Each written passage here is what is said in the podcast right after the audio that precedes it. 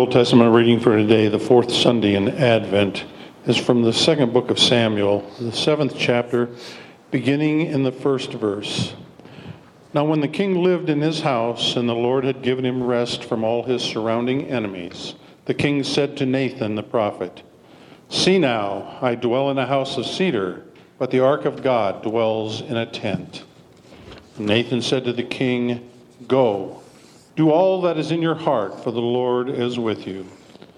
But that same night the word of the Lord came to Nathan, "Go and tell my servant David, thus says the Lord, would you build me a house to dwell in? I have not lived in a house since the day I brought up the people of Israel from Egypt to this day. But I have been moving about in a tent for my dwelling.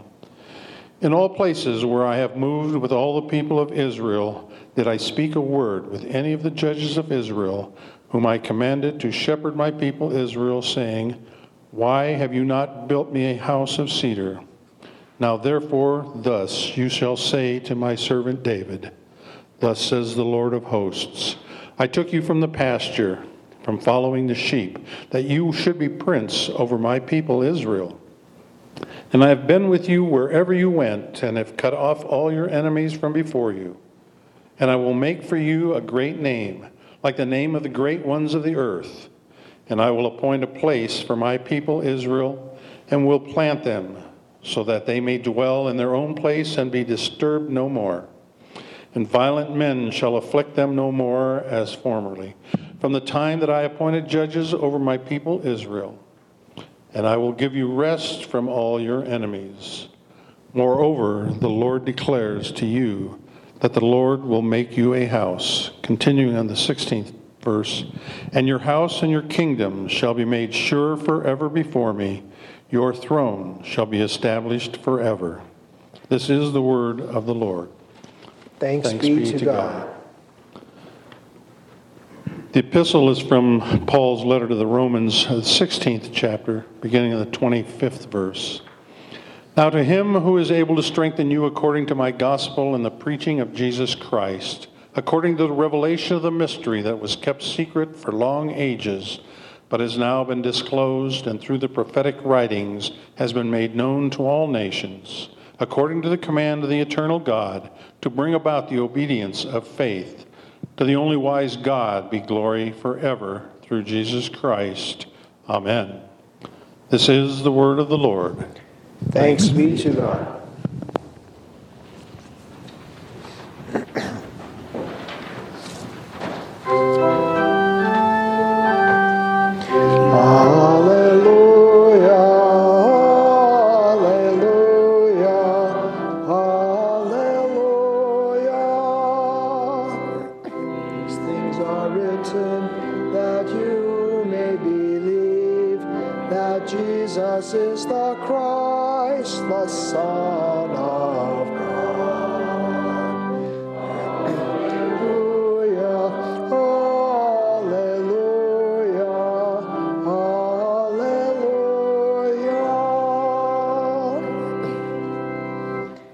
The Holy Gospel according to Saint Luke, the first chapter.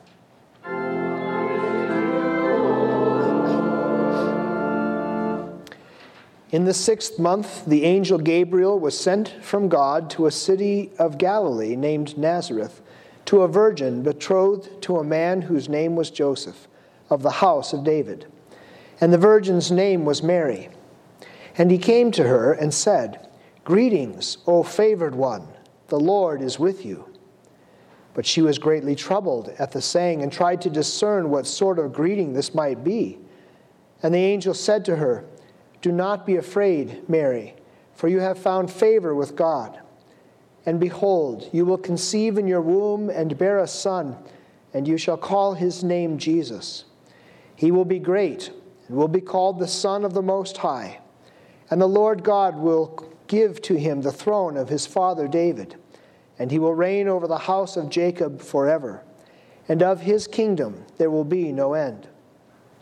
And Mary said to the angel, "How will this be, since I am a virgin?" And the angel answered her, "The Holy Spirit will come upon you, and the power of the Most High will overshadow you. Therefore the child to be born will be called Holy, the Son of God. And behold, your relative Elizabeth in her old age has also conceived a son, and this is the sixth month with her who was called barren. For nothing will be impossible with God. And Mary said, Behold, I am the servant of the Lord. Let it be to me according to your word. And the angel departed from her. This is the gospel of the Lord.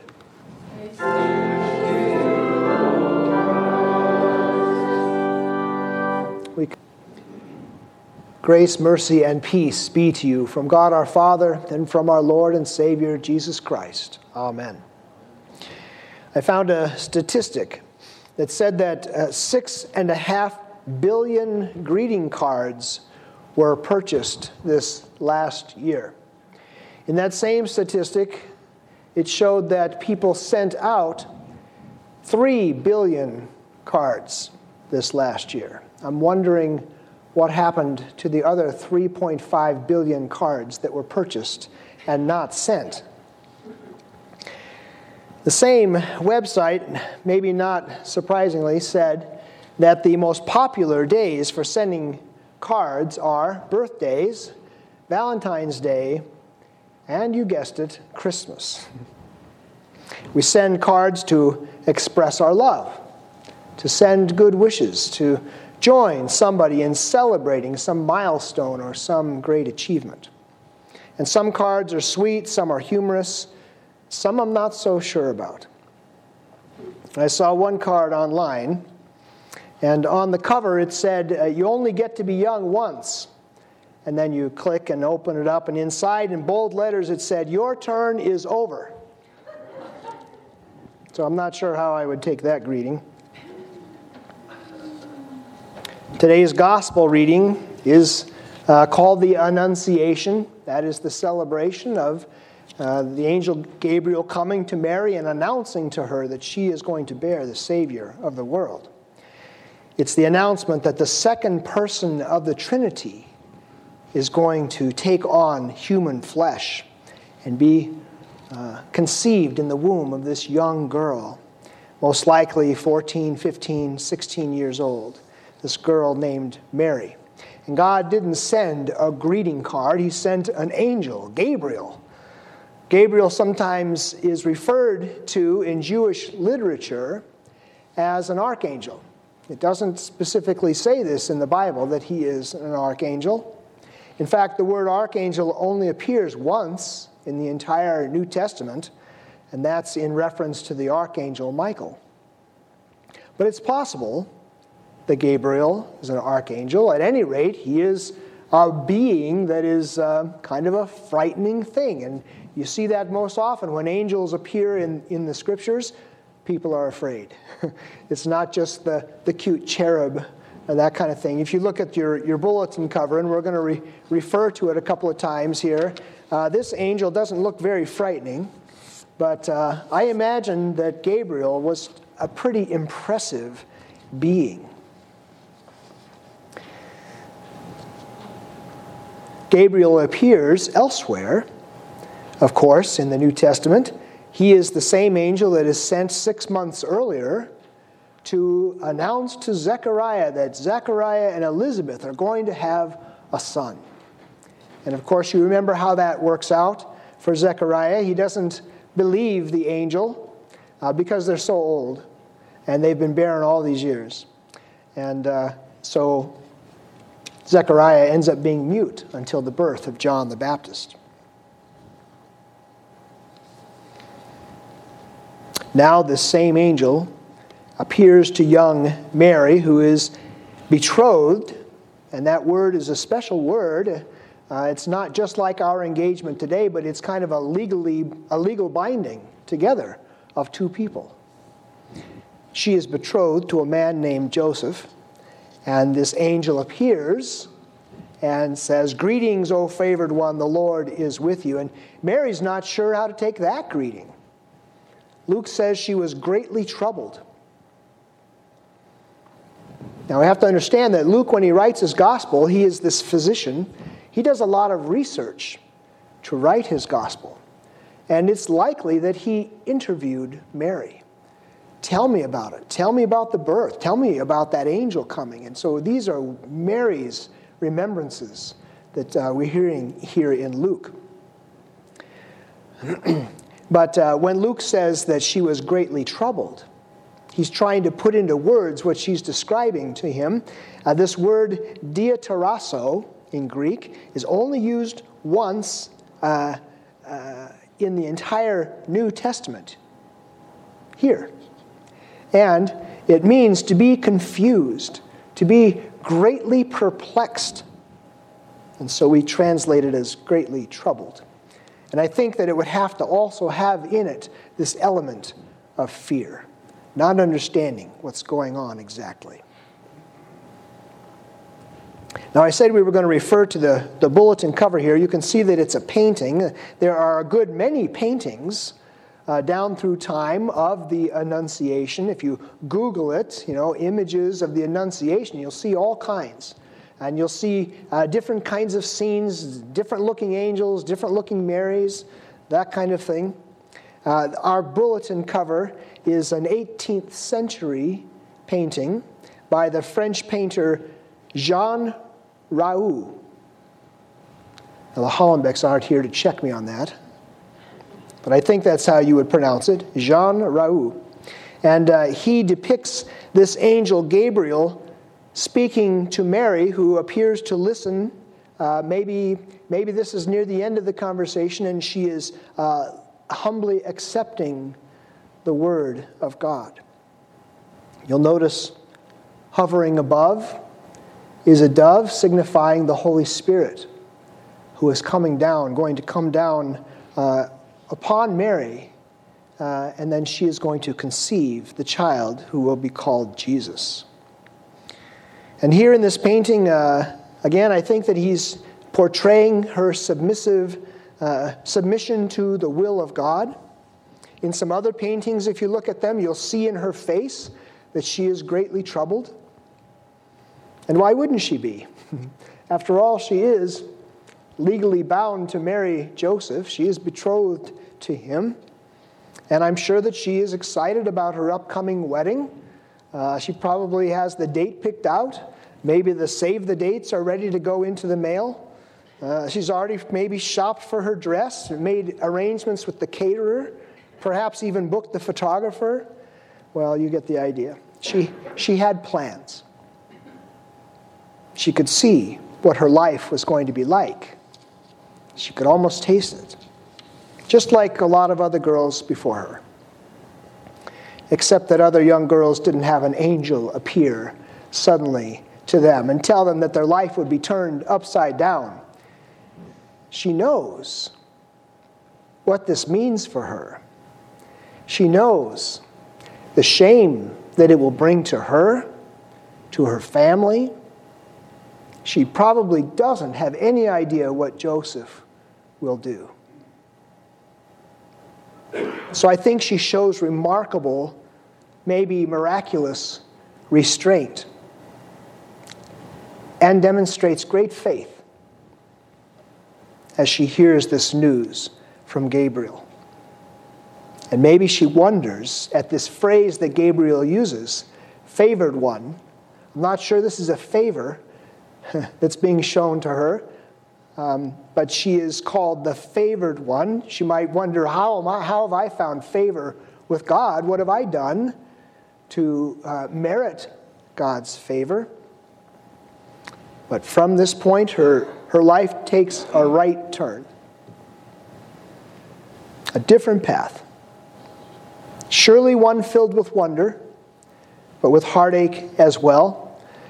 And we notice what's missing here in Gabriel's message uh, that Mary will hear later on about the sword that will pierce her soul also, as she watches her son be mistreated, mocked, laughed at, and put to death. A shameful, dishonorable, torturous death at the hands of the Romans. Now, if you look again at the painting, you'll see that Gabriel is holding something. He's bringing something. Uh, it looks like he's bringing something to Mary.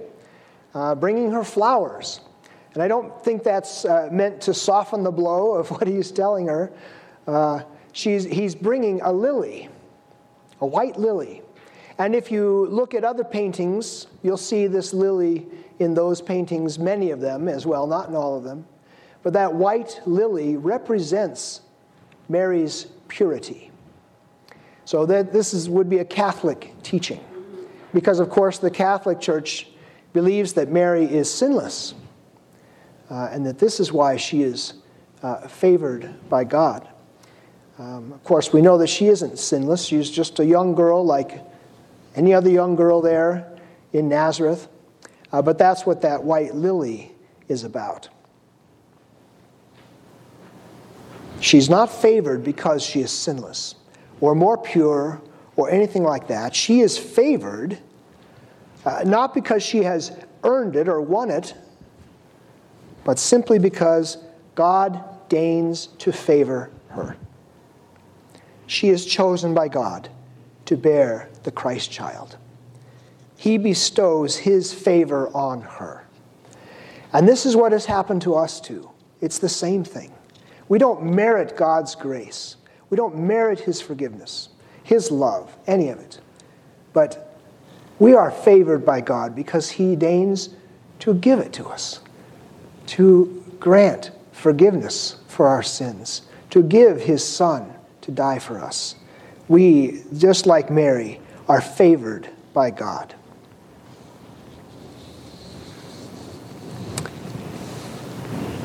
We mentioned the Holy Spirit hovering up there in the painting. Hovering is something that we've heard before about the Holy Spirit, right? In the very beginning, the Spirit of God is hovering over the waters, and then God creates the earth and the heavens and fills them with life, creates everything.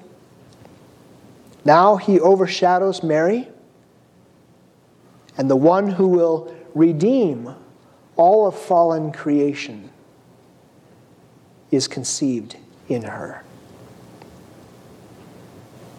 And as the Son of God is conceived in Mary, she is linked, linked in some sense to Mount Sinai. Mount Sinai, where God came down to meet with Moses and the leaders of Israel, to meet with the people there on the mountain and to give the law. And I say Mary is linked with that, with Mount Sinai, because here in Mary, God comes down to be with people, to meet with people again, and to fulfill, in every sense, that law that was given at Sinai. And there are other connections we can make too. As the Son of God is conceived in Mary, she is linked with the Ark of the Covenant. The Ark of the Covenant that had the mercy seat on the top.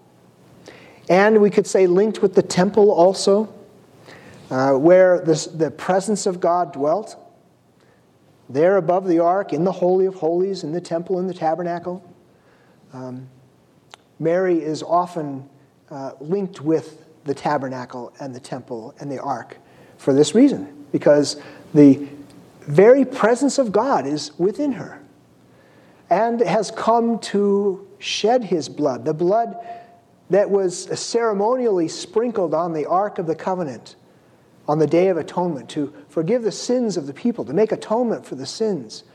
Well, Mary is bearing the very Lamb of God that will be sacrificed, that will shed that blood, that will atone for our sins. Mary responds to the angel in humble obedience, and the Holy Spirit overshadows her, and a new creation begins. A new covenant, a new world. Mary here, uh, with this annunciation, experiences something really unearthly. And you can see it there in the painting. The, the uh, artist tries to depict this. You see the light shining down from heaven. You know, there's not just light coming from anywhere. The light is coming from heaven as the heavens open and the Holy Spirit descends. an unearthly messenger speaks to her and says, don't be afraid.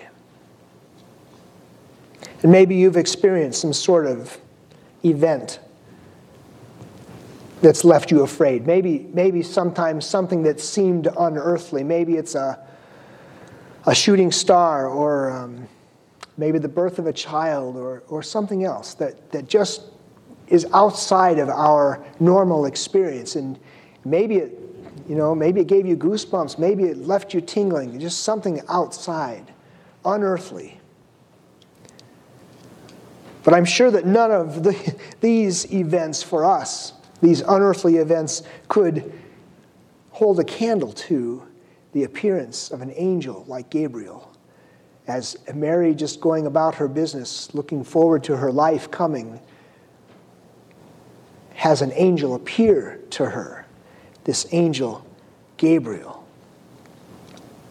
That would really be an, un, an unearthly event. And, and I use that word unearthly because God's salvation is unearthly.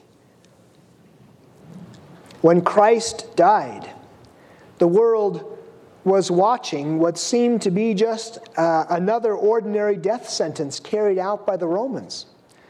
An ordinary man crucified on a hill outside the city, like many had been crucified before him. At least he seemed to be ordinary until the sun went dark, till the sun stopped shining that day. And the man, this one, uh, forgave those who were wrongfully putting him to death. Oh, and then there was the earthquake and the, the rocks that split open, yeah, and, well, the way the temple curtain tore in two from top to bottom. And then there were the tombs that opened up, and the people came into the city. So I guess those were kind of indicators that this wasn't just another earthly event. But there was nothing visibly unearthly about Jesus. To our eyes and senses, he was just a man born like any one of us, but though he looked like just any other man, he was in fact and in flesh the man, the sin-bearer, sent from outside this world, sent from God the Father above, sent to redeem us. God's salvation is unearthly because it came to us from outside this world. It had to come from outside the world. It had to come from outside of us. We like to pride ourselves on our accomplishments, on our abilities to handle things, handle problems that might come up. But we're not able to handle this situation in which we find ourselves. We're dead in our sins and our trespasses. We're unable to save ourselves, unable and unwilling to resist the temptations of the devil and even our own flesh. We're unable to make amends for our wrongs, and we know that the wages of that sin is death. There's no greeting card, no I'm sorry, that we can send to God the Father to kind of smooth things over and, and make things right again between us and God. But instead, God sends his greeting to us. He sends his scriptures. And if we treat it like a card, we open it up and we find there uh, on, the, on the cover, uh, at the top we read, and it says, um, guess what? You're dead. And we open the card up, and inside at the top we read, and I've done something about that. And there in pictures we see the cross, and we see the empty tomb, and we see Christ standing there, his arms open wide to us, and his eyes laughing.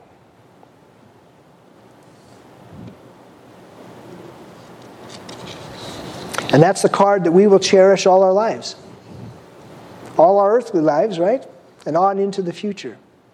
And it's a card that we are reading again today.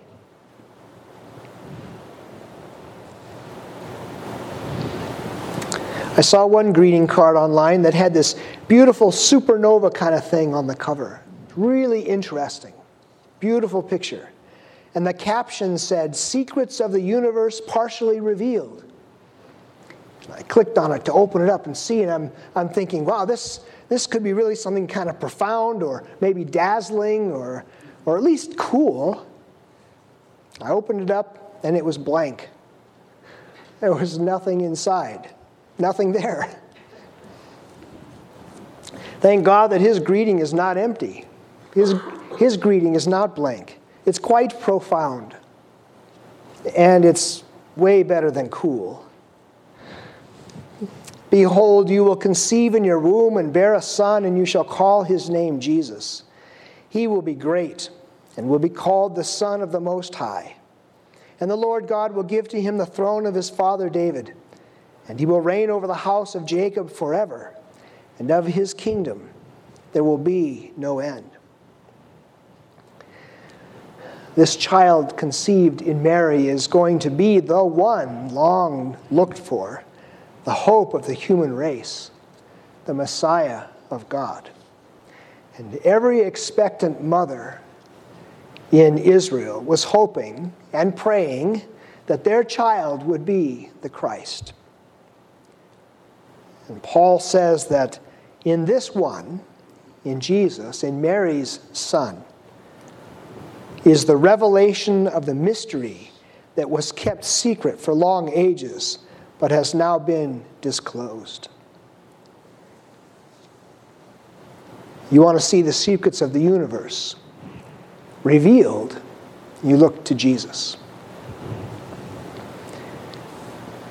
Because that mystery is that God loves us poor sinners so much that he would send his son to be born of a virgin girl named Mary, born to stand in for us, born to suffer and to die in payment for our sins, to rise from the dead three days later, that we might be forgiven, that we might receive the gift of eternal life. This is how God has expressed his love for us. Not in a greeting card, but he's done something for us, done something about our being dead in our trespasses and sins.